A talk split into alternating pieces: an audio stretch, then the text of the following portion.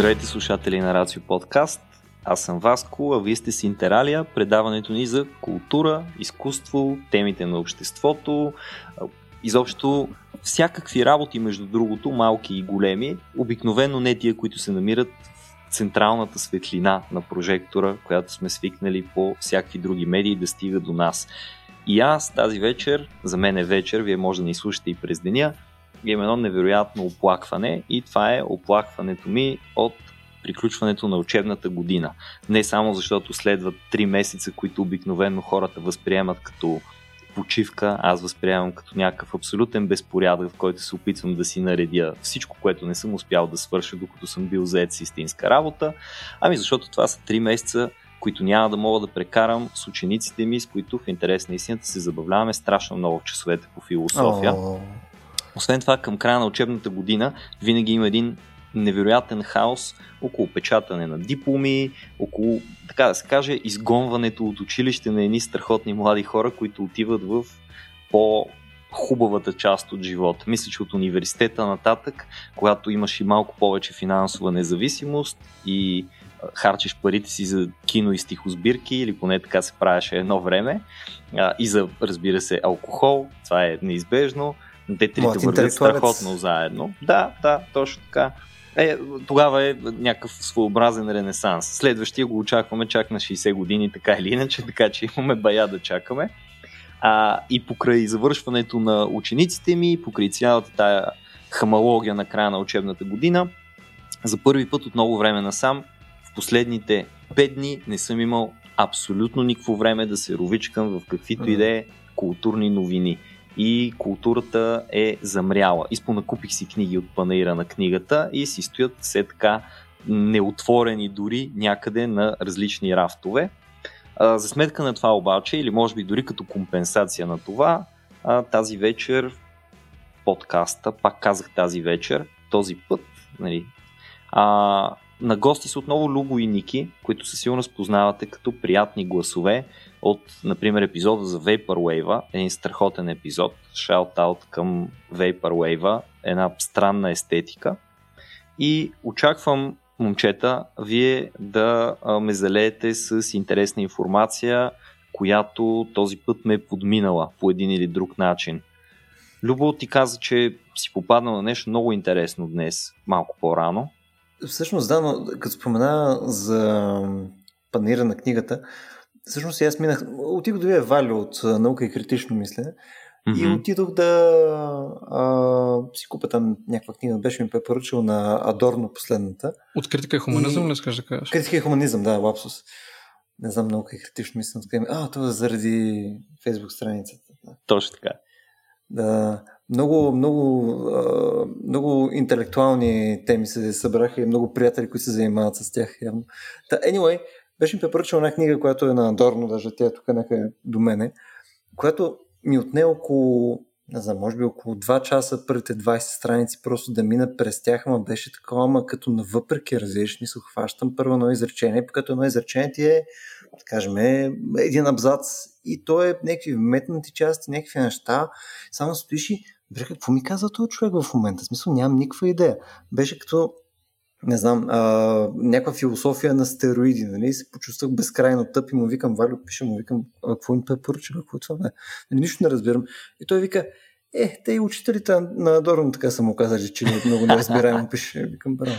Това е тази последната книга, нали? Последната, Която е сега издадоха. Ами и моята да. за седия тук на рафта в момента гледам към нея или тя към мен, не съм сигурен но усещам репроча отдалече, усещам как ме опреква за това, че не съм я отворил. А между другото, една готина реклама на тая книга а, може и да не е много лесна за четене и за разбиране, предполагам, защото аз я поразлистих малко и честно казано хич не е. А, да, ето точно това е. Минима моралия. Там, mm, това точно. е някаква заигравка с магна моралия, нали така? Дет се приписва на Аристотел. Сигурно, така ми звучи. Мисля, че ти идва от някъде беше. Мисля, че ти идваше от Хегел или къде беше. Цитата е, смисъл, името на книгата му беше цитата някъде. Окей. Okay. Това да, от Хегел, оста... от Хегел. От Хегел. Ми, това го оставяме на всеки да го разбере за себе си. А, Ники, ти минали покрай панира на книгата и успя ли да набереш оттам а, букетче, не знам, скръпи щастие, защото това са книгите? По-скоро щастие набрах, да. Минах там, взех си няколко книги и аз. Взех си от ICU, издателството на Хишам Матар. Той, те имат няколко негови книги, преведени, издадени. Аз се взех мъжка страна, защото нея нямах. Погледнах и критика хуманизъм. Те май че наистина последните седмици издадоха няколко неща, които изглеждат доста интересни. Mm. А, може би някой ден, надявам се да стигна и аз от тях. И също така искам да кажа, че са много яки кориците на критика и хуманизъм. Mm, mm. Има, има нужда да се правят яки корици и се правят яки корици на книги. Така че шаут за това.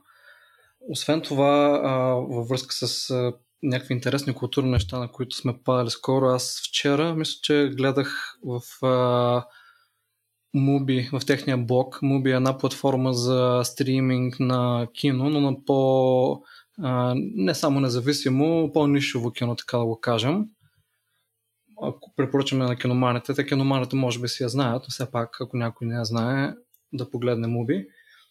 Те имат много готин блог а, и пускат много яки статии. В една конкретно бяха описали а, някои детайлите в кинематографията на един японски режисьор. Аз а, като завършил японистика преди доста години вече се интересувам от някакви такива неща и имам доста дупки за запълване също. Въпросният режисьор е, е Ясуджиро Отзо, един от най-известните от 20 век японски режисьори.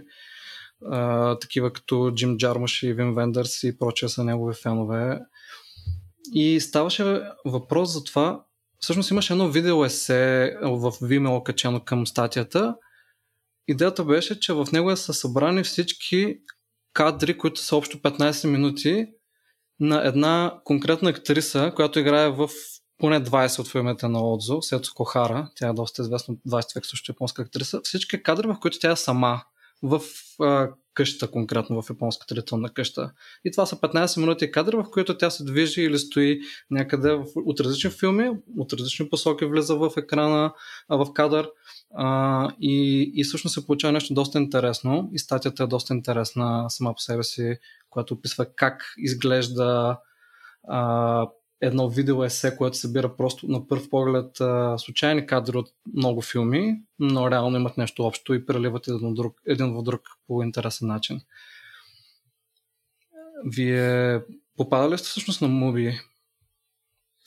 Ами, ние с теб сме си говорили май няколко пъти за него. Възможно, а, да. Като, като искахме да си правим нашите такива домашни вечери за някакво малко по-нишово кино. Между другото, он филм, да гледахме с тебе при няколко седмици, беше великолепен. Трябва да задължително го препоръчам. Как скажеш, помниш ли? този с... А... Парис Тексас ли гледахте? Парис Тексас, да. Парис Тексас да. беше великолепен. Особено като светове и неща. Беше фантастичен. Много бавен в началото, но много, много приятен. Но съм си набелязал някои неща, които не ми се гледат специално от него. Да. А, в смисъл... Има доста критики а, имам към него 90-те година най-вече филмите му има доста критики май към тях. Ага, ама в каква посока критика? Ами, че не са толкова добре просто, че са по-скучни. А, Аз не съм гледал толкова от тях. Да. Не съм Аз почти, почти нищо не съм гледал на него. Между съм гледал може би два филма. И това е единия. Но филмите му от 80-те са доста по-добре положително оценени, поне до момента. Да, да. Та, момчета, какво ще кажете лека по лека да, да, да се гмурваме в темата ни за, за днес? Днес сме подготвили и то Ники мисля, че ти трябва да се включиш остро с а, една заявка за темата и да видим Добре, да я да. Аз попаднах покрай а, всичките платформи, нюслетъри и прочие, свързани с култура, които се опитам да следя, не успявам да правя много добре. Наскоро на една статия от BBC на, а, за Ричард Дат, който е един mm британски художник от 19 век, от викторианската епоха. Доста негови картини имат ориенталистски мотиви, не само.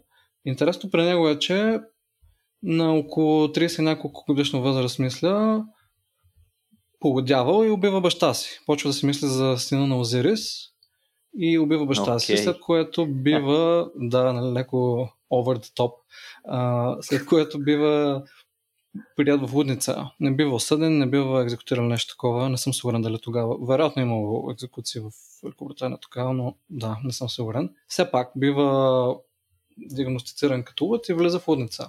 И там обаче продължава да рисува. Всъщност дори а, историята казва, че състоянието му след като го лекува там се подобрява в някакъв момент, но той се остава в лудницата. А, рисува и пред това рисува не е някакви много изкривени неща, което може би се представи от човек, когато някой му каже, че някой от лудница рисува картини. И рисува си сходни неща на тези, които е рисувал преди това и всъщност са доста красиви картини. А, Тук, Ники, като... не, знам, не знам какво е рисувал преди това, обаче има една картина, където е на едно малко момче, което стои на някакъв пиедестал и около него танцуват някакви малко по-мини хора и зад него залязва луна, която е по 90 градуса, изглежда като дяволски рога и цялото това нещо е рамкирано в една не знам какво е това, някакъв окръжност от лияни и някакви такива сенчести растения. В смисъл, не знам това кога го е рисувал, но подозираме по-скоро в лудницата вече. На мен ми изглежда между другото като огледало, което го прави някакси още Jesus. по-сатанинско. Защото огледалото, луната и тази дяволита физиономия на, на момченцето не знам, допринасят много за усещането, че някой супер луд го е рисувал. Аз, между другото, като някой ми каже как си представяш картини рисувани в лудницата, и си представям картините на Егон Шиле, да речем. Това е първото нещо, което да. ми хрумва. Но тези не са такива, между другото, Ники. Ти това, да, което е сега си ни прати и го разглеждам, не това изглежда като картини, които са нарисувани от всеки друг човек, който съвсем спокойно може да не е в лудница, да си е вкъщи. Ами тази с а, а, окръжността, с кръговата форма, която споменахте, с а, това е нещо като някакво бебе, което е като дух, че мисля, че е по сън лятна нощ на Шекспир. Мисля, че рисува малко преди да стане инцидента и да влезе в удница, но може би може би все пак е имало вече някакви наченки на това да се мисли за сина на Озирис и прочее. Да, все пак се... има нещо наистина леко зловещо, особено в погледа на централния образ. Не, човек, аз съм сигурен, че това детенце е виновно заради това убийство, разбираш. Смисъл, 100% съм сигурен, че нещо се е На шепало му е от картината, нали? Еми, може това да е сина на Озирис. Някакви чеки вайпс. Да, и... Абсолютно.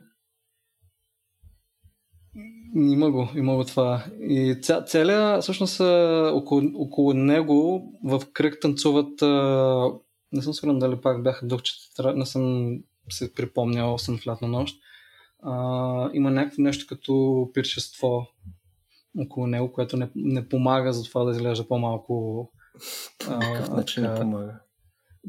По-малко зловещо цялата ситуация. Някаква жестока вакханалия е. Изглежда да, точно да. като голи хора, които танцуват през нощта под луната и така нататък. Доста е вещерско. Абсолютно, абсолютно. Той май в... А, има и между другото един негов, една негова снимка, май не е портрет, по-скоро е, да, снимка е в удницата а, на него. На не, видяхте ли нея? А, има я пак в статията малко по-надолу. Изглежда си малко така с наводничев поглед. И също време на нея рисува някаква супер комплексна всъщност нещо пак, в, нещо пак кръго рисува, но по-различно. За човека продължава да си лекуват го, продължава да се рисува някакви доста добри, красиви картини. И, и въпреки това, че убивам баща си и, и живее в лудница, мисля, че от поне от статията оставам с впечатлението, че не е останал като някакъв много омразен образ в историята на за британското конкретно изкуство, да кажем. Е, да, Може би не се говори. В крайна сметка човека Смисъл, не мисля, не мисля, че първото нещо, което се сещаш, нали, като погледнеш а, някаква картина е, абе, той дали е бил луд. Нали, смисъл, а, по-скоро това е някакъв такъв интересен контекст, който може да, може да получиш, пълно както е за Ван Гог и така нататък. Между много хубав филм имаш там за Ван Гог. Как казваше? С Уилям Дефоли, който излезе или... Е, този, който е с картините, просто нали, всяка, всяка а. сцена ти е такова една брой нарисувани картини от серия, различни там а, художници. Смисъл, много... Лавинг Винсент не беше ли? Лавинг Винсент, точно. Лавинг Винсент. А другия с Уилям Дефо е Eternity's Gate. Те май излязоха горе-долу по едно и също време. Ван Гог стана рязко модерен. Но, да но като се замислите, смисъл, не мисля, че то е нещо, което а, е по-различно от малко такова тривия. Нали? О, той е бил малко шашав, нали? О, той е бил в лудница, лекували се го, отрязал си ухото, направил е някакви такива неща. Смисъл, по-скоро е пикантерия, отколкото по някакъв начин ти променя начин, по който гледаш изкуството. Ами... А, това е така. Обаче, да, всъщност, всъщност се получава нещо различно понякога. Нали така? Не винаги личността на артиста не ни интересува. Аз мисля, че даже пък в ден днешен още повече а, при този поток на информация, който имаме и при това, което виждаме, че се случва по света, с всяка форма на, на артистична критика. Няма значение дали става дума за музиканти, художници, актьори или някакви други личности, които се занимават с изкуство. А, има известно припокриване или най-малкото свързване на личността с това, което тя прави. Тоест, струва ми се, че на масата определено стои отворена темата за това кой е рисувал тази картина или кой е написал тая песен mm-hmm. или а, той, този е страхотен актьор, но също така не трябва, примерно, да гледаме филмите му. Ние в един от предишните епизоди а, сме споменавали, когато си говорихме за промяната на миналото, казус с Кевин Спейси. Нали, не, че той е точно 100% тук ни влиза в тази хипотеза, но горе-долу е така. Нали, оценяваме изкуството на Кевин Спейси, казваме, той е страхотен актьор, но примерно някои хора не искат да гледат неговите филми или искат дигитално да го премахнат от филмите и да го заменят с други актьори, защото в личния си живот проявява някакви негативни характеристики, които впрочем не са лудост. Ето ние сега тук дадохме а, някакъв много конкретен пример с лудостта на Ричард Дат mm. и лудостта на Ван Гог. Лудостта, като че ли тя, тя си заслужава направо отделен епизод. Лудостта, може би лудостта и изкуството, двете са доста яко свързани, но лудостта понякога дори е а, повод да съжаляваме някого, повод да, mm. да си кажем, о, не смисъл, той, този човек е бил болен, не случайно лудостта се лекува, нали? не случайно Ричард Дат е бил изпратен в лечебно заведение за тази своя лудост, а не е бил изпратен в затвора или на екзекуция или нещо подобно. А, и по същия начин към, към Ван Гог, нали? казваме, о, той е бил изключително талантлив, нали? вижте какви неща е създал, вижте какво е направил, и много жалко, че е бил лут, нали? много жалко, че, че се е застрелял, много mm. жалко, че си е отрязал ухото, много жалко, че е направил всичките тия неща, които е направил, които не ни кефят много. Но перспективата страшно много се променя, когато избягаме от нещо такова като а, болести, заболявания, нали? защото той ако беше и физически недъгъв, пак щяхме да кажем а, същото нещо, нали? ще го съжалим по-скоро. Но ако говорим за някакви лоши привички, ако говорим за, за нещо, което Избори. смятаме за социално неприемливо, но е избор точно така, тогава, тогава не се ли променя ситуацията?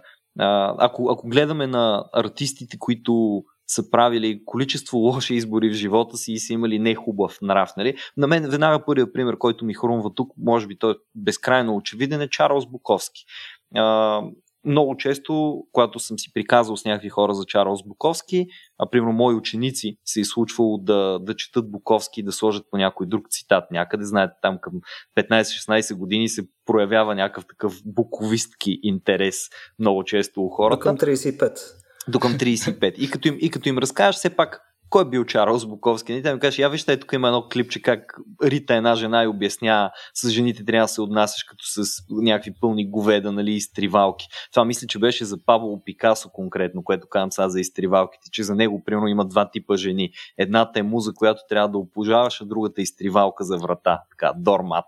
Нали, това, това са били двете състояния при Jesus. Пикасо за жените и горе при Буковски е било само второто. Нали, какво ще обожаваш там? нещо там малко те вдъхновява за изкуство, но тя е пълен буклук. Има някакви клипчета, как рита някаква жена от дивана. Изобщо някакъв пълен дебил. Нали, като го виж това нещо и после как със същите очи гледаш на, на поемите му и казваш, е, сега тук искам да си сложа на стената конкретно цитат от Чарлз Буковски. Нали? Няма ли количество други поети, от които да мога да си избера и да взема да си сложа, примерно, Пабло Неруда, да, почти Чарлз Буковски, просто не, не е бил пълен буклук през живота си. Не знам, какво мислите вие? Дали, дали всъщност е такъв тип поведение не се отразява много сериозно на възприятието ни за изкуството? Ами, тя между другото поезата на Буковски до голяма степен оставя точно това впечатление в много случаи за него, така че той, той, той като цяло се открит за доста неща. Ам, аз мисля, че има полза в това да има контекст, когато се оценява някакво изкуство или когато човек го гледа. Затова съответно е много яко това, че в галериите много често си има някакво описание на определени картини и на авторите. Малко виждам проблем в интернет културата до голяма степен съвременната култура с платформи като Instagram, където много лесно се губи това. То не е лошо само по себе си, но хората свикват да гледат изображенията и контекстът сякаш става по-маловажен. важен но мисля, че е добре да запазим не толкова защото е добре да помним, че някой не е бил добър човек, ами по-скоро за да опознаем по-добре самите творци. И вече всеки може да се прецени сам дали а, съответно по някакъв начин оценката му на въпросния консуматор на това изкуство да се повлияе от а, личните преживявания на автора. Mm. Може би понякога е естествено често човешки да се отблъснем от а, някакви хора, а, друг път, път може би това, че ако, ако те са живяли много отдавна, по друго време, да кажем, в друг строй или а, други привички, когато е имало, или в съвсем различна част на света, където пак вижда същите детайли, а, това може би също може да облегчи степента на критика към някои действия на някои автори.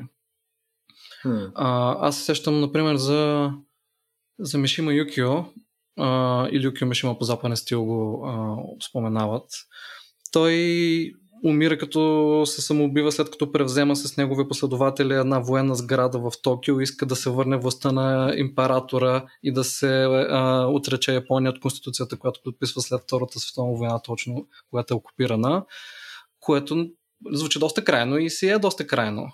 А, но не е по никакъв начин разглеждан. Сега, може би има някакви критики към, ня... към тези негови действия, разбира се, обаче мис... не съм, нямам впечатление и нито в японската култура, нито извън Япония той да е разглеждан като а, зъл или нещо такова. Напротив, много високо ценено си е неговото творчество и до сега. Ето, и... нека, то, то, Ники, смисъл, мисля, че тук нали, стигаме до това, че някои от типовете неща ние окачествяваме като е това е бати букулка, а други неща, въпреки че са крайни, сме а, това е малко, май малко яко е даже това, разбираш ми това, представи си, влиза там с усе, оръжие, неща с вратата, нали, ходи там, коли, беси, прави някакви неща, какво става, нали, смисъл. Рок звезда, абсолютно. Точно, в смисъл, да, или екшъл рок звездите, нали, отива там, шмърка върху барабаните на сцената, нали, съответно си, какво става, бе, нали, така. Обаче ако отиде там да срите някакво дете в лицето след концерта, нали, ми най-вероятно няма да е супер яко, разбираш? Смисъл да... Някакси и двете неща не са социални прияти, но по много различни начини. Да, и ние имаме, между другото, количество такива а, най-различни проявления на социално неприемливо поведение, което нали, по различен начин го и тълкуваме, в крайна сметка. А, аз сега като се заговорихме за времената са били такива и проче, пък веднага се сетих за един контрапример, че времената не са извинителни в случая на също така любимия ни Хауърд Филипс Лъвкрафт. А, защото той е бил страхотен расист. Това е едно от нещата, които са добре известни за него. Има един вебсайт, мисля, че даже и друг път сме го споменавали в Интералия, не съм сигурен, а, който се казва примерно Хитлер или Лъвкрафт, нещо подобно. И там излиза един цитат и ти трябва да познаеш дали Хитлер или Лъвкрафт го е казал това нещо. И в интерес на истината имаш приблизително 50% шанс да си прав. Тоест в половината от времето наистина можеш да сгрешиш и да, и да останеш тотално изненадан. И за тези, които не са го чели, Лъвкрафт пише космически ужаси, има много фантастични елементи, разни причудливи създания, които са отблъскващи по някакъв начин, а често се казва, че той бил вдъхновен за тях именно от форма на расизъм, на едновременно страх и отхвърляне на чернокожите. И това беше причината, неговия расизъм, именно това, че е известен а, като нали, открит расист, но то, имайте предвид, става дума за началото на 20 век. Тоест това да, е, да бъде расист не е било някакъв изключителен факт. Не е бил, о, не е тук нали, един от 10, да, да кажем 10% айде расисти, ми той е бил един от 90% расисти по това време. Но Имаше една награда, която, за, награда за фантастика, която дълго време носеше неговия облик и преди няколко години я промениха. И сега има формата на някакво дърво. Мотива за промяната беше не може награда за литература да носи облика на творец, който е бил расист.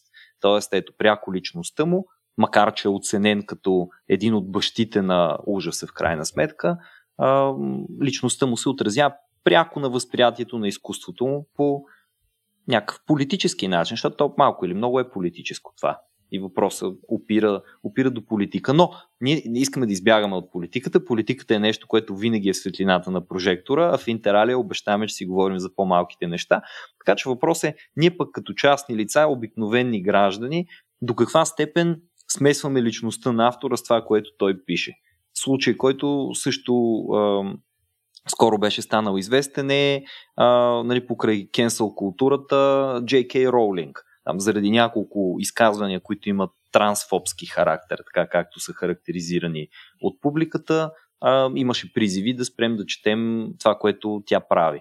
И нали, а, гледах едно клипче с една девойка, която а, благодари много за Хари Потър и казва, но също така все пак ние, четейки тази книга, подкрепяме един а, трансфобик човек и затова не трябва да го правим повече това нещо.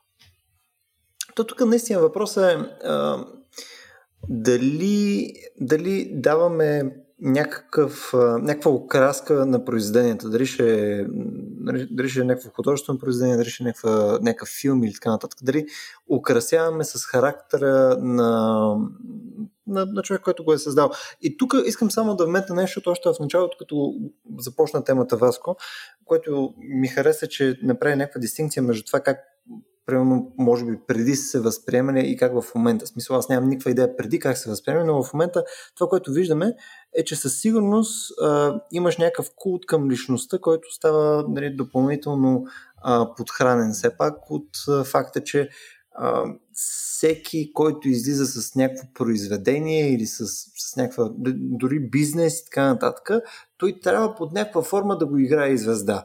В смисъл, защото той, той е основният комуникатор, основната движеща сила на това, което върши. И ако не го прави това нещо, то най-вероятно не си върши добре работата в някакъв смисъл. Съответно, дали си художник, ти трябва ходиш и си комуникатора на работата си по някакъв начин. Абсолютно. Не можеш само да си рисуваш тихичко в лудницата и да се кефиш. Мисля да става. А, и съответно, ти като ги завържеш тези неща, а, нали, изначале, когато ти комуникираш своето изкуство, а, нали, ходиш, даваш интервюта, ходиш по гали вечери, снимате нагоре-надолу там в Холивуд и така нататък. И то е в някакъв смисъл нормално, защото хората изведнъж се интересуват и се асоциират с тебе като нали, цялостно присъствие. Нали. И след това тази окраска, за която аз почнах да говоря, е в някакъв смисъл логична, да, да, ако ти си харесал прямо този човек или ти е било интересно го следиш или си чувал някакви новини регулярно за него и така нататък, не си, има някаква логика да ти украси съответно неговите произведения. Сега казвайки това, а, аз пилно този ефект към момента го нямам към никого. Не казвам, че не може да ми се получи пил някой тотално да ми се развали, защото е бил задник към кученца, примерно, или нещо подобно. Нали? Но, примерно, за мен е почти не, не мога да си представя как би сработил. Защото аз в интерес на истината за серия хора, които съм се наслаждавал на творчеството, знам с относително висока сигурност, че най-вероятно са доста кофти. В смисъл, най-вероятно те удявам, примерно. Най-вероятно е доста кофти. Смисъл, ти само като го видиш, изглежда, че е кофти. Разбираш, като видиш лицето и си такъв, няма как той да е окей, okay, разбираш. И съм... Вау, това е супер офенсив. What the fuck? Да, Woody Allen изглежда като, като човек. Човек Любов... като човек. Рана изглежда като, като ужасен чичо. Любов влияеш на имиджа си в момента така. но, но факт е, че изглежда като един ужасен чичо, който най-вероятно нали, е, нали, дали е правил там ти ужасни неща, които а, са се цитирали там за доведената му дъщеря или нещо подобно, или, или mm-hmm. дали е бил някакъв сексуал абюзър е, той а, там към актрисите. Да, ами то ходи, разбери, мисъл от там нататък какво се случва, I don't wanna know. Факт е обаче, че това, което е Уди Алън, на мен даже ми работи още повече за нещата, които гледам. Съм такъв, тога е доста факт ап. С удоволствие ще гледам следващия му филм. Разбирате ли? Смисъл, даже ми работи в посока That's kind of interesting. Дай да видим. Дали убил някой? Хм. Най-вероятно. Изглежда като човек. Роман Пански също, той може би дори има някаква прилика с Одиалан, чисто визуално леко. Uh, сетих, сетих се за него, да, като казва Одиалан. Да, това факт, факт е, че прави образа по-цветен. А, сега може и също така е факт, че най-вероятно много малко хора на не само на изкуството, но особено на някакви известни хора, които имат а, доста динамичен живот и стрес и прочее напрежение, се, едва ли има много от тях, които са безопречни а, тотално във всичко. Така че, верно това. Освен това, аз мисля, че много често може да има просто някакъв по-мимолетен ефект върху а, аудиторията на дадено изкуство, някакво събитие, когато чуем, че някой е направил нещо гадно. Имаше случаи с Гари Одман на някакви изказвания, негови дали не бяха в интервю в Playboy даже, а, което само по себе си не би трябвало да е толкова критично. Всъщност, мисля, че в, поне в стари бораве на американския Playboy са издавани доста а, така, висококачествени, дори литературни произведения на известни писатели, разкази. Мисля, че на Кърт Вонегът, Стивен Кинг, Робърт Хайнлайн и подобни са издавани в Playboy неща. Така че да, това не го казах mm. като критика към него. По-скоро, че в такова интервю е споменал, бай беше споменал, не помня какво, беше доста критикуван за него, но изглежда сякаш а, и мина на хората. Той даже спечели Оскар наскоро. А, и Беше друг... му време, човек. Да. Това от 90-те години го чакаме. Да. А, Излежал го е. Друг такъв пример мисля, че беше с Кречен Бел, който критикува какъв е гадняр, а, но реално човек е много добър актьор и хората сякаш не обръщат толкова внимание на това. Пък и тези случаи, в които е бил гадняр, вече тук може да говорим доколко са а, изкарани така, от а, контекст или са единични, дали са често срещани и така нататък тези неща. Ако тръгнем да задълбаваме, нали, да съдим някой, може би също трябва да ги вземем предвид. Тук даже, в смисъл в контекста на, на текущия ни разговор, най-лесно ще даже да кажем следното нещо. Да си представяме, че каквито е са твърденията за когото и да е, са верни. Да. Приемаме, че който, мисъл, дори да, дори да не е доказано, така, нека да приемем за всичко, че е вярно.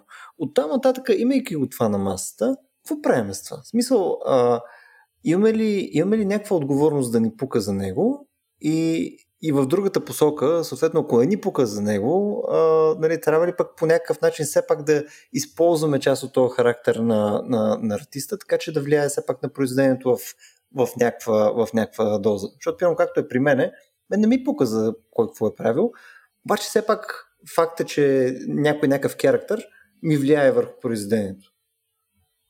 Ами, може би, ако приемем, че на никой не му пука за тези неща, няма никакъв проблем. Проблема идва, когато някой каже, ами това, че Еди кой се е бил такъв човек, всъщност поощрява други хора, които го харесват и те са mm. такива.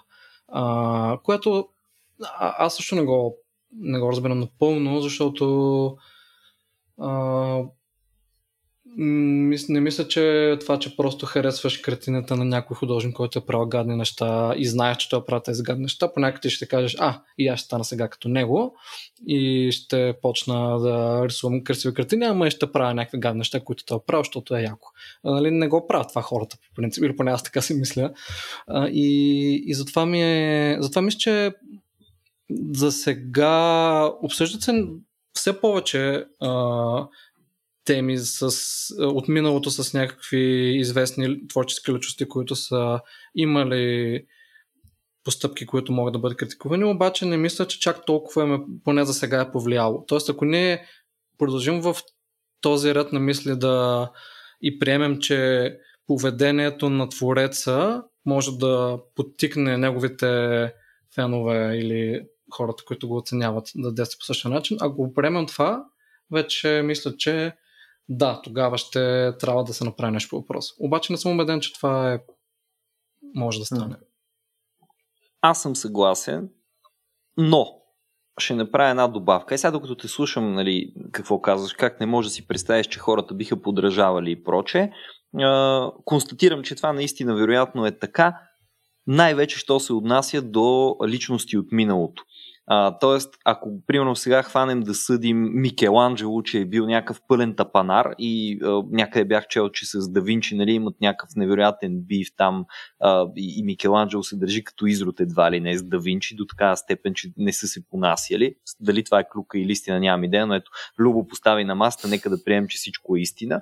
Или ако си говорим дори, а, примерно за относително по-съвремени, като Уилям Голдинг, не знам дали знаете, автора на а, избяга ми, повелителя, нали така на български, да, Lord да. of the Flies, mm, повелителя на мухите, за Уилям Голдинг се говори, че той има някаква история там с опит за изнасилване на една девойка, която е била нали, в неподходяща възраст, той е бил на екскурзия някъде, в крайна сметка не я е изнасилил и се видели след две години по-късно, когато правили съвсем преднамерено секс двамата и просто се забавлявали. Тоест, разминала му се е цялата тая работа. Но това са някакви хора от миналото, които ние не можем да видим днес и за които не можем да си направим а, някакви а, изводи за подражание. Тоест, ние не можем да подражаваме на Гоген, защото ние не го виждаме Гоген. Ние там сме виждали пет портрета на Гоген.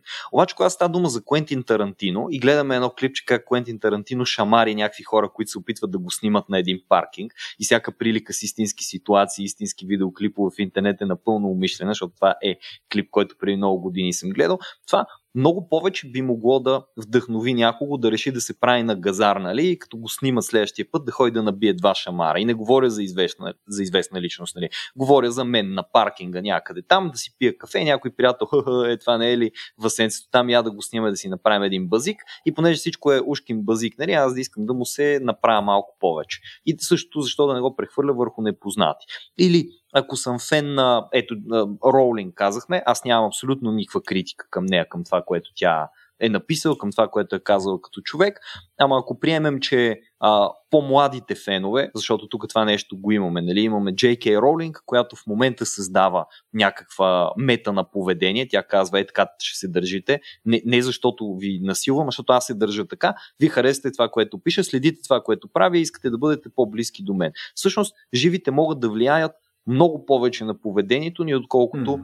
отдавна за миналите си. И това може да е проблем. И това може да бъде много добра причина да бъдат по-сериозно критикувани. Аз това, което наистина не разбираме, как някакви хора се връщат и четат а, примерно Т.С. Елият и казват, абе, тук има някакъв брутален антисемитизъм. Я вижте какво е написал тук. Там един изоставения дом, нали, дома ми празен, разрушен и евреи на неговия стопанин стои и се подпрял на прозореца. Това е брутален антисемитизъм. Всъщност Т.С. Елият е бил супер а, антиеврейски настроен и така нататък, и така нататък, и започват да се развиват някакви интерпретации и теории за това нещо. Тоест, представете ли си, хора, които вероятно се занимават с наука, защото това е литературна наука, изследване на литературата, всъщност отделят време и някакви ресурси от техните съответни а, институти за а, изследвания, за да докажат, че а, Томас Търнзелият е бил антисемит и затова може би трябва да четем някакси с по-голяма неприязан, ако изобщо трябва да четем това, което той е написал.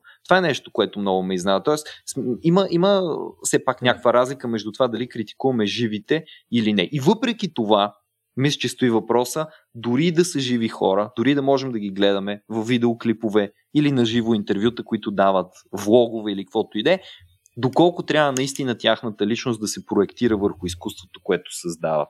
До каква степен е окей okay, това нещо. До каква степен наистина променя контекст. Примерно, вие бихте ли спрели да гледате филмите на Кевин Спейси, защото го споменахме, защото сте разбрали, че Кевин Спейси е тапанар с кучета. Ето, Любо ти го каза. mm. Бихте ли, бихте ли си или познати ли хора, между другото, които го пращат? Аз си мисля, че така на пръв поглед сещам за няколко човека, които са се изолирали от определено изкуство, което иначе им харесва. Не, в смисъл, доста познати в интерес на истината. Не следят билото там режисьори, комици и така нататък, главно защото някакви неща са им неприятни за тях като личности и съответно им го отсветяват точно по някакъв къвти начин. Ама тук, в смисъл, само да вмъкна нещо, ти Васко, местиш разговор за, за поведението на тия хора до голяма степен към отговорността на тези хора като публични личности по-скоро. Защото а, те като са живи, всъщност до голяма степен попадат под а, нали, а, знаменателя на публична личност, която има някаква отговорност като вече така по медии, е. по неща и така нататък. И там е малко по-различно. И, примерно, ам, не е толкова свързано само с изкуството им, защото ти може отново да си напълно окей с изкуството им.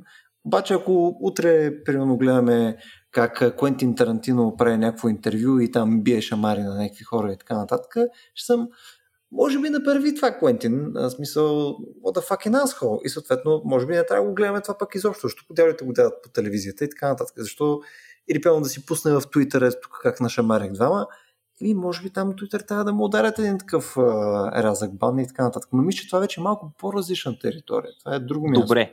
Виж сега, местия разговора наистина леко в тази посока, но а, дори да погледнем широката картинка, аз сега тук си лансирам някаква идея в момента, а именно, че наистина с живите ни е много по-лесно да бъдем критични и да смятаме, че те се проектират върху изкуството си. Между другото, най-малкото и защото те създават изкуство след като за нас вече имат утвърден лош имидж, айде нека така да го наречем. Тоест има голяма разлика за това дали сега аз съм харесал картините на Пикасо и съм се върнал назад във времето и съм казал ау, тук има някакви истории, нали, че Пикасо има, примерно, четири деца от три жени, изневерява там на всичките си, има един куп любовници. На мен се ми разказва една много интересна история, че на някакъв форум на художниците този нашия голям художник майстора, а, защото е бил, доколкото разбрах, голям човек. Аз не съм го виждал как изглежда, но така е едър, внушителен, хубав мъж, както ми го описаха и съответно привличал доста внимание от страна на хората и Пикасо чак се почувствал тъпо от това, че те не му обръщат внимание на него, а се занимават с майстора и затова какво направил? Разкъсал си ризата и останал нали, гол до кръста, защото това скандализирало всички хора на това събиране и изведнъж хоп, цялото внимание се насочило към него. Та, съвсем различно ми е, е, добре, не съвсем, но до голяма степен все пак различно ми е, да се върна назад и да преосмисля това, което Пикасо прави. Пък друго е да знам, че някой е отвратителен расист днес и той пише следващия си роман. Нали? Искам ли наистина аз да прочета следващия му роман? Тоест, опитвам се да се поставя в такава позиция на хората, които са сега. Защото вярно е, че а, а, публичния имидж на тия хора не е непременно свързан с изкуството им, но пък публичният им имидж на живите най-малкото предшества това, което все още не са създали като произведение на изкуството. А цялата скандализация, такава разбира се позицията ми по въпроса, сега ще кажете какво мислите, виждам, че в очите на Ники напира вече е, желанието да ни, да ни разкаже нещо. Та, цялата а, драма от това, че не си говорим за, примерно, съдии, които са тапанари. Знаете, съдиите са важни за обществото. Или за учители, които са тапанари, въпреки че това скандализира също доста, но, но учителите не са ни толкова интересни. Е именно, че ние изкуството го приемаме като а, един своеобразен връх на способността на човека да контролира средата около себе си. Изкуството винаги е по един или друг начин възвишено, облагородяващо. Има много голям контраст, когато човека, който създава това, което ние възприемаме за естетически обект, нали, за, за това, което трябва да бъде красиво, е грозен човек, така да се каже в кавички. Нали, не физически непривлекателен, но вътрешно непривлекателен. Хм. Определено. Е интерес. Да, Любов, да. Определено. Кажи, кажи, кажи. Е верно това и е добре, че го спомена Васко, че доста важно как влияе за последващите творби на въпросните автори някакви техни постъпки, които могат да бъдат критикувани. Това се е факт, да. И, и все повече се случва, вероятно. А, в миналото е било трудно да, да се постави, може би, чак такъв натиск върху някой, макар че в западния свят, примерно, доколкото а, четох за Гоген, който спомена, не конкретно за критиката към него като морални критики, а по-скоро от а, критика към изкуството му. Той май се е бил доста критикуван в някакви моменти от живота, от неговия живот. До такава степен, че заминава втория път, когато отива в Таити, до някаква степен го прави, за да избегне цялата среда в Франция, май. Поне така се говори. А, и като споменах за Гоген, мисля, че е малко по-трудно или по-скоро е по-лесно при писателите да забележим някакви неща, които да критикуваме, докато при художниците, ако са, понеже все пак ако нещо супер скандално са нарисували, да, нали, ще се забележи, но в много случаи могат да прикрият някакви такива черти от а, техните възгледи или характер в рисунките си, в картините си. И, и мисля, че факта, че говорихме доста повече за режисьори и писатели не е толкова случайно, колкото за художници. Но ето, например, за Гоген има статия от преди няколко години в Нью Йорк Таймс. Време ли е, с заглавие, време ли е Гоген да бъде кенселнат? И кенселнат го споменавам така, защото малко се отстановява като термин вече, като ползват се хората като чуждица в съвременния контекст. Нали, да забравим за него, да го разкритикуваме тотално или поне много от на неговите творби. Uh, може би за малко контекст, uh, той прекарва общо, мисля, че над 7 години, може би дори 9-10 в Таити на два пъти, като и двата пъти се а, жени за млади таитянки на около 12, 13, 14 години, няколко от които има деца. От... Да, да, няколко от които има деца от него. Сега, а, въпрос е, че мисля, че опитах се малко да поразуча, не съм, извинете ме, хората, които разбират повече от история на правото, може и да е грешно това, но а, информацията, на която попаднах е, че в 9, през 19 век в Англия, айде през по-голяма част от 19 век, законово възрастта, на която е, са могли да се омъжат момичета, е била някъде около 12 години точно. Дали са да го правили, те най-вероятно в много случаи не са го правили, вече е също, може би, не а, маловажен детайл, но е факт, че в много западни страни също чисто законово а може би до много късен етап и на практика, също се е практикувало нещо такова. Но критиката към Гоген до голяма степен е защото той отива от а, една западна страна в а, една екзотична страна, една далечна страна, като един вид играе ролята на някакъв колонизатор. Тоест той отива в колония на Франция, в крайна сметка.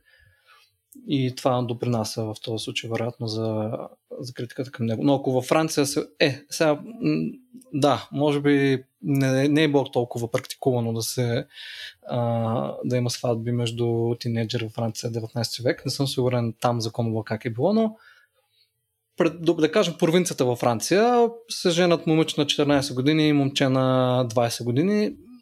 От това, което знам, не, не мисля, че хората биха били толкова скандализирани. Сега, кога не е бил на 20 години, когато се е оженил за въпросните етянки, бил е доста възрастен, но...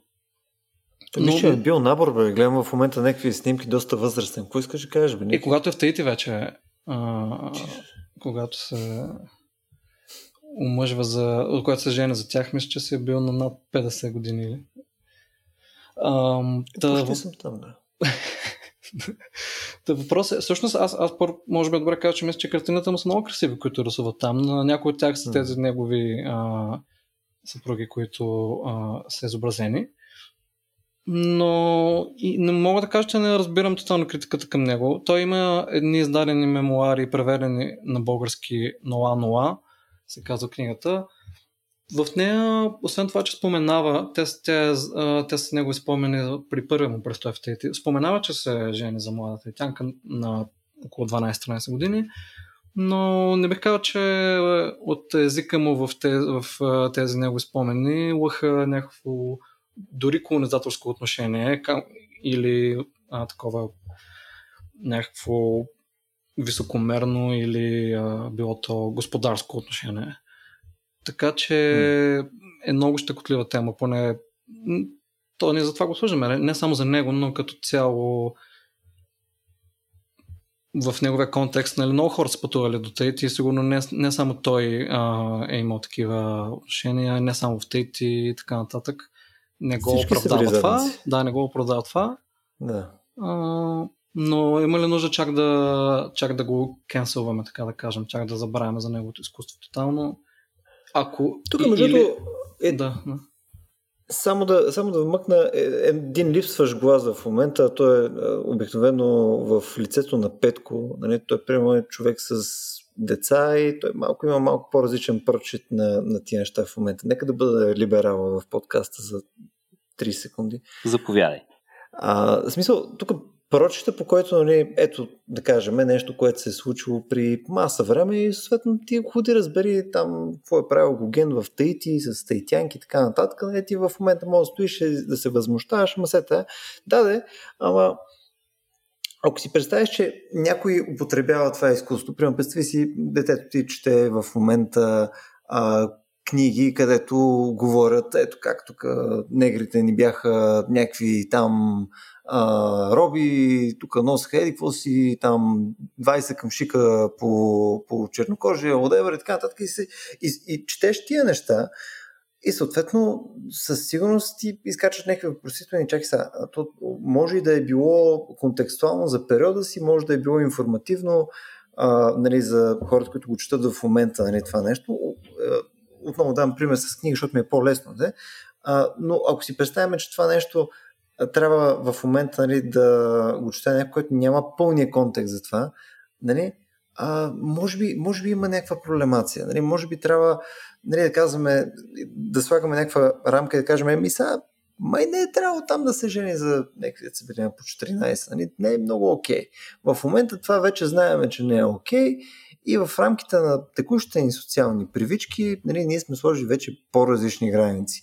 И съответно, ако искате да правите като Гоген, не дейте. Нали? И само се наслаждайте на изкуството му. Това е страхотна бележка под линия. Да, а... но, но не редакция. Абсолютно, аз съм съгласен с това, което казваш и не трябва mm. да го приемаме за окей, това, което е правил. Ам, но, може би, трябва ли чак да го забравяме, да кажем? А, окей ли е в случая с се да кажем, ето, аз mm. сега, сега си мисля за това, как, какви са междинните, не междинните, а по-скоро не толкова крайните мерки, които могат да се направят в тези случаи. Ами едната, един вариант е да се смени името му на неговите турби, да кажем. Не съм сигурен дали това се е правило някога, ако не е в, по такава mm. причина, защото някой трябва да бъде просто забравен, да кажем.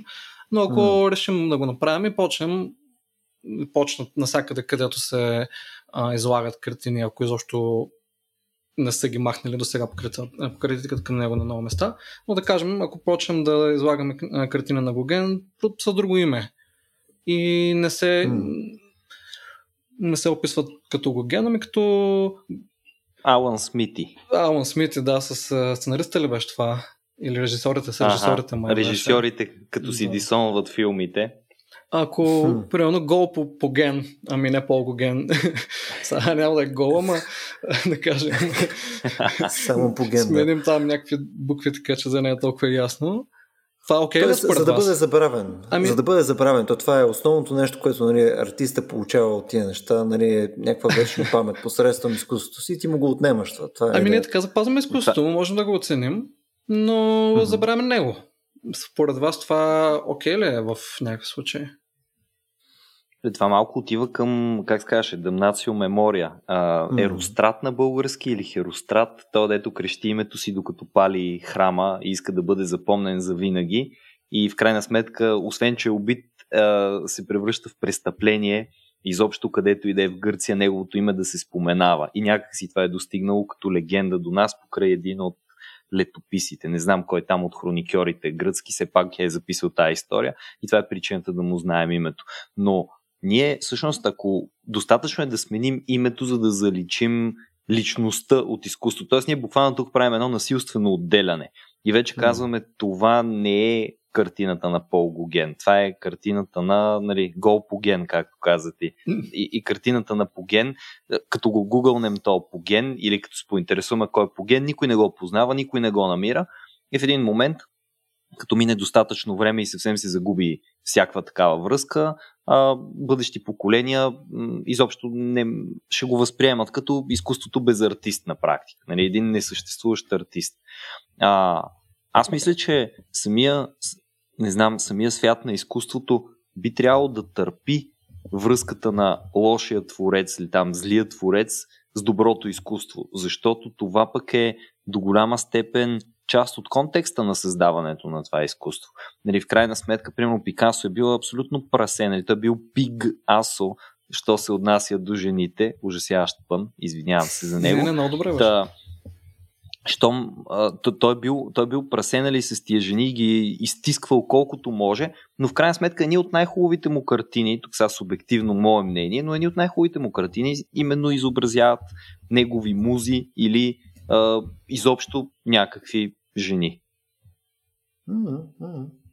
Та, ето, оказва се, че по някакъв начин конкретно личността му а, макар и с лошите си черти, провокира той да създаде това изкуство. Представете си, примерно, Чарлз Буковски да се изведе от произведенията на Чарлз Буковски. Mm-hmm. Сега тук имам особено мнение. Част от поезията му е много хубава, без да носи уния негови обичайно проклети там послания. Той има и много лирични, много прекрасни стихове. Не всичко е онзи Буковски, когато познаваме. Но все пак, ако го извадиме от контекста и хората не могат да разберат, че той на 40 години е бил някакъв обикновен нали, пощаджия, даже не е бил май пощалон, май просто е работил в почтата. Често казвам, не съм се интересувал достатъчно от него, но ако извадим това нещо, няма ли да извадим и душата, контекста на това, което, което, е, което е произведението, което са всичките му произведения. Е, скоро си говорихме за предговорите в Discord сервера на Рацио, където а, всеки, който ни подкрепи на racio.bg slash support, може да откриете там различни начини да го направите. Нали, има, ще получите евентуално достъп до Discord сервера ни а, и там всички тия дискусии продължават. Там беше започната една дискусия за предговорите в книгите и си говорихме за предговори в книгите и на мен е страшно приятно да чета предговори, които идват от самия автор. А, защото те показват какъв контекст той е създал произведението си. Обаче един предговор е нещо, което първо може да се отстрани и второ нещо много дребно, което може да ни насочи към ам, условията, в които е написано, примерно едно романче или е а, създадена една картина. То няма да е предговор, ще бъде някаква форма, нали, очевидно не литературна, не по тази форма биха се рекламирали картините, но дали пък живота на твореца няма да не е твърде важен за изкуството. Не е твърде важен, защото ни дава основание да видим защо Егон Шиле, ето споменахме Егон Шиле, защо Егон Шиле рисува точно това, което рисува. Ако беше тъпанарата, между другото, мисля, че и за него имаше някакви обвинения в педофилия, да речем, или нещо подобно. А, но ако ние не знаехме за живота му, ако ние не знаехме кой е твореца, как изобщо бихме могли да оценим наистина изкуството му. Защото ние ще оценим една супер субективна интерпретация. То, че има такава, има такава. Но не са ли двете комплект? Човека, който го е сътворил и неговото творение. То, може би едно от, една от основните посоки всъщност е даже тази, която ти не виждаш. Да, според мен влияе начин, по който ти го оценяваш, но по-основното е, че то влияе на него. В смисъл, неговия, неговия живот, начин по който бива чудесен или ужасен човек и интересите му, каквито е за те, дали са а, прекрасни пейзажи, расизъм или тайтянки, съответно също го оформят като, като дали, човека, който е създал това изкуство. И прямо ти, ако го отнемеш това нещо при Буковски или при който и да е, най-вероятно ще имаш доста по-различно изкуство и може да не е толкова добро. Имам представи си а, да имаш някой, който е единственият начин по който се е вдъхновявал е вследствие на това да, прямо да отива, да обезкървява някой, да го удира жив, да го провесва на някакъв клон и след това отива, обаче прави феноменална добра музика. Пел някакъв много такъв приятен най-добрия асансьорен джаз, който си, който си представяш. Просто най-добрия става, става стандарта за асансьорния джаз, но това винаги нали, моменти след като е провесил един такъв човек, който е нали, взел, удрал, обезкръвил, изнасилил, извадил му очите, нали, списал ужасно. И съответно нали, ти стоиш, нали, наслаждаваш се на този джаз, по някое време се разбира, че човека по този начин нали, е получавал вдъхновението си. Нали, еми, не казвам, че толкова много обичам джаз, нали, и, и ако аз имам избора, бих жертвал хора, ама ако вече се е случило, нали, а, нали, не че нещо, но най-вероятно е било нужно, нали, за да получиш този ефект. Ако е само ходил и... да. Какво било е нужно? това е. Еми, явно това, смисъл, как, как да ви кажа, нали, това, е, това е нещо, което явно прелява там чашата, така че да може да направи тази феноменална асансьорна музика. Нали, отново, нали, тук избора не е при тебе дали това да се случи или не, а е просто това е дефинирало този човек. Това е супер за минало време, т.е. можем прекрасно да оценим създадената вече от него асансьорна джазова музика, но що се отнася до бъдещето му изкуство, изказвам известен скептицизъм относно това да му кажем, да, пич, ето къде ще ти пращаме по един човек на всеки три дни да го дареш, защото това, което правиш е феноменално и трябва да продължиш да го правиш. Добре, ако представи си колко е добра наистина. Мисъл, ако има ли, има ли ниво на добра, Примерно, толкова е добра асансьорната музика, че ти пълно не искаш да излизаш никога от този асансьор. Просто те, те вкарва в някакъв своеобразен транс, стимулира нали, а... чакратите. Точно, не чакрите, не, не, но, но конкретни, конкретни части от твоята душевност, която нали, просто ти плачеш навътре и, и съответно имаш такъв своеобразен катарзис, където нали, ти вече се возиш в продължение на дни, нали, не си ял нищо и си само в този асансьор. Пълно излизайки от този асансьор си Абе, колко Мъртъв. обичам всъщност, всъщност моят приятел Васко, смисъл. Дали не искам ли да го запозная с това пича с сенсорите. Е, е, ти ако живееш половин година в сенсор, защото си толкова пленен от изкуство на някой, който последствие разбираш, че е извършил нещо брут, адски брутално, аз мисля, че хората може да не успеят да преживеят този факт в някакъв момент. Или поне да не повлияе доста. Тоест, ако ти, ако ти да кажем, не, не, не може да са за такива примери. Може и да има, но ако някой, да кажем, е толкова маниачен по изкуство на някой творец, без значение какъв точно е бил художник, писател или така нататък поет, и буквално mm-hmm. само това чете или гледа, или слуша а, и може би да, да, да приема музиката, че а, е, може би е по-добър пример, по-образен. Някой слуша само един творец или една група, не излиза починува, няма досек с много други хора, толкова много ги харесва и, и, и това му е живота буквално. Аре да кажем работи нещо, което mm. почти няма връзка пак с а, хората. Звучи като малко като фантастика, но да приемам, че има някаква такава ситуация. И този човек в един момент разбира, че а, този музикант, който е живота му, всъщност е адски голям гадняр, убиец, педофил или прочее, всичко гадно, което може да се ми едва ли ще продължи да се живее същия живот и да го харесва чак толкова.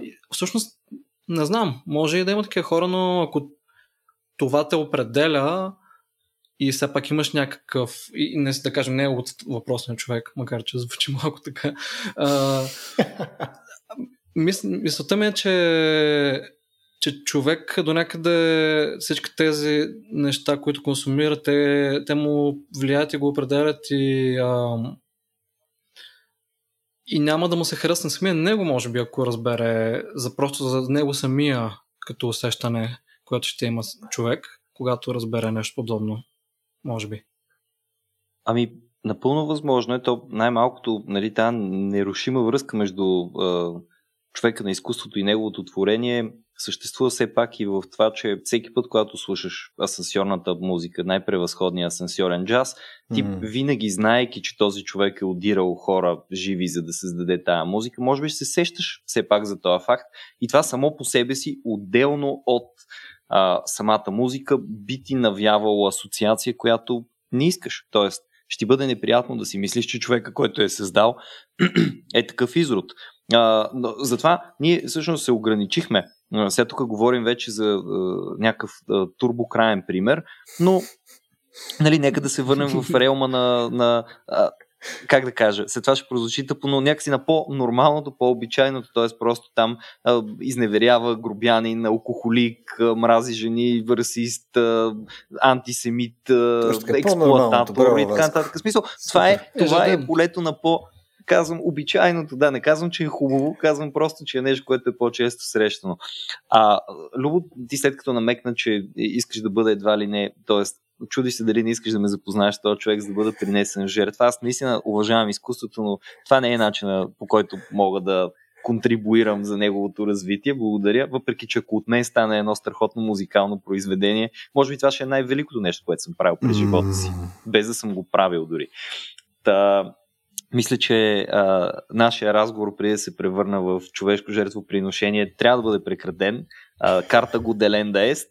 А, следващия път бихме могли да си поговорим, между другото, за обратната връзка. А, какво отношение трябва да имаме, ако изкуството вдъхновява някого да бъде тапанар. Представете си, че примерно четейки една книга, ние си съзнаваме убеждението, че можем да бъдем да се държим като някого от главните герои. Защото в интерес на истината много често подражаваме на образите, които ни допадат и дали ще дойдат от киното или от литературата. Напълно възможно е това да промени характера ни към лошо и какво отношение трябва да имаме към такова изкуство. Но с този въпрос а, мисля да, да оставим хората да си помислят малко повече, а, както и дали отдадеността към изкуството пък малко или много не изключва отдадеността към човещината и към останалите хора. Защото примерите, които дадохме и много от примерите, които не дадохме, а, са такива хора на изкуството, които са били толкова навътре в това, което правят, че са неглижирали а, социалната норма, това, което е очаквано mm. и възприемано за нормално поведение с останалите. И примерно това, че са възприемани като, а, като лоши хора, като неприятни хора, като шибаняци, да си го кажем, а, се дължи, може би, и на това, че връзката с изкуството е нарушила връзката с действителността им. Аз си позволявам тук още едно малко напомняне на RACIO.BG support. Ако ви е допаднал разговора, който водим, бихте могли да ни помогнете да продължим да произвеждаме подобно съдържание, например този бъдещ разговор, който загадвам да се случи наистина. А освен това в Discord сървърите, които също споменах, се развиват много и най-различни теми, които се въртят около света на културата и обществото, т.е. Интералия продължава с пълна сила, а освен нея си има и философски канали и дори вече превърнали се в почти култов, смятам, канал Randcio, където всеки може просто да рантва за неща, които иска. Така че сте добре дошли, след като ни подкрепите, да си поговорим малко повече и там. А, бяхте с Интералия, предаването за общество, култура и всичко останало между другото. Аз съм Васко, с мен бяха Любо и Ники и ви пожелаваме приятен всичко. Вечер, ден, каквото там е при вас в момента. До нови срещи. Чао.